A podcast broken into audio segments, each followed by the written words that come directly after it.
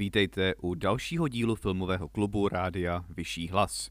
Já jsem Honza Stehlík a dneska se pokusím vysvětlit, proč je 6. díl filmového Harryho Pottera nejslabším filmem ze série. Pokaždé, když na film Princ dvojí krve přijde řeč, začnu nechápavě kroutit hlavou. Harry Potter a Princ dvojí krve měl totiž neuvěřitelný potenciál stát se jedním z nejlepších dílů celé série. Několik rozhodnutí a scén patřilo mezi to nejlepší, co série nabídla. Nakonec z toho všeho ale vyšel ze všech filmů snad nejhůř. A proč přesně? V první řadě je třeba podotknout, že Princ dvojí krve má několik naprosto vynikajících scén, které patří mezi nejlepší z celé série. Pokud bychom měli nějaké zmínit, tak určitě Brumbálovu řeč ke studentům po zahájení školního roku, kdy mluví o Voldemortovi a nebezpečí, které představuje.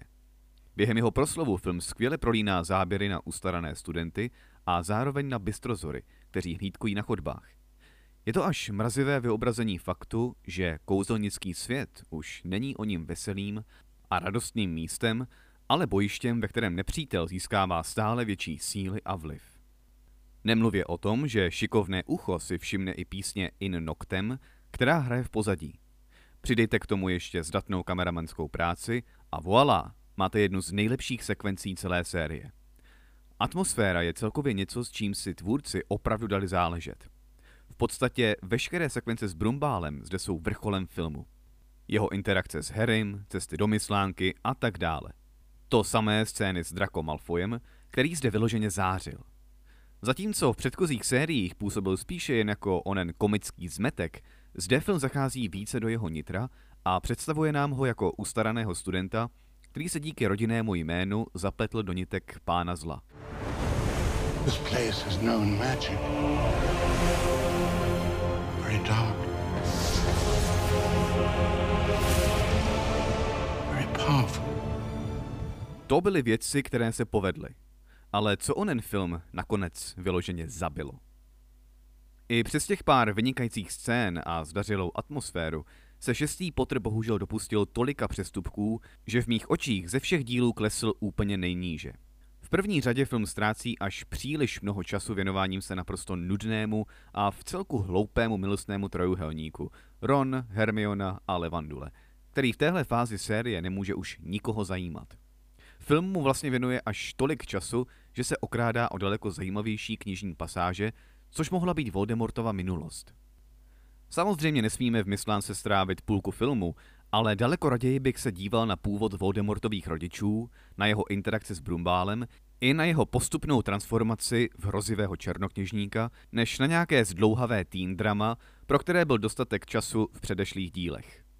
Mimo jiné, i když má Princ dvojí krve pár scén, které patří mezi nejlepší ze série, stejně tak má i pár scén, které patří mezi úplně nejhorší. Jednou z nich je celá pasáž v Doupěti. Když bych pominul nefungující chemii mezi Harrym a Ginny, tak onou pravou ránou mimo to je útok Smrtijedů.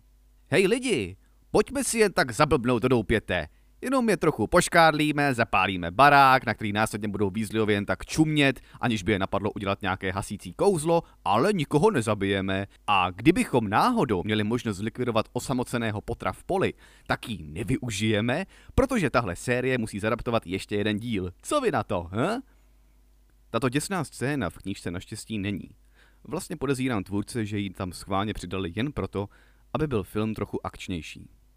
To, že film diváky připravil o potyčku mezi obyvateli Bradavic a Smrtijedy, která následovala po Brumbálově smrti, ještě pochopím.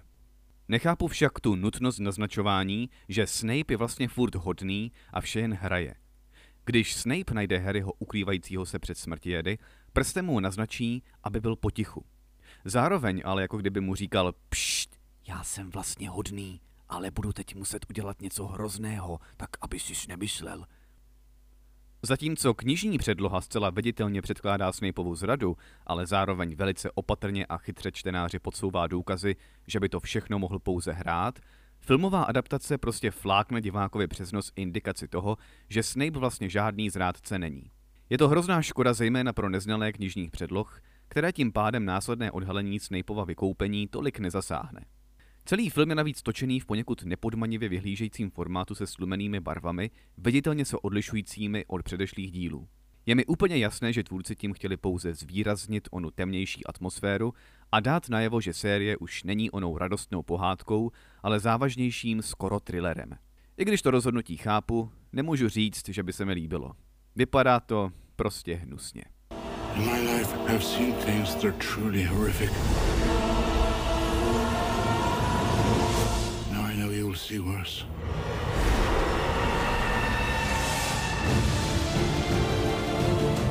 Princ dvojí krve je pro mě opravdu ze všech dílů asi nejzvláštnější. Je tam spousta hrozných věcí, díky kterým ten film považuji za nejslabší ze série, ale zároveň v něm vidím mnoho potenciálu v podobě těch několika naprosto parádních momentů a sekvencí, které patří mezi to nejlepší, co série nabídla. Proto nemůžu říct, že by byl Princ dvojí krve filmem špatným. Prostě mě jen hrozně zklamal.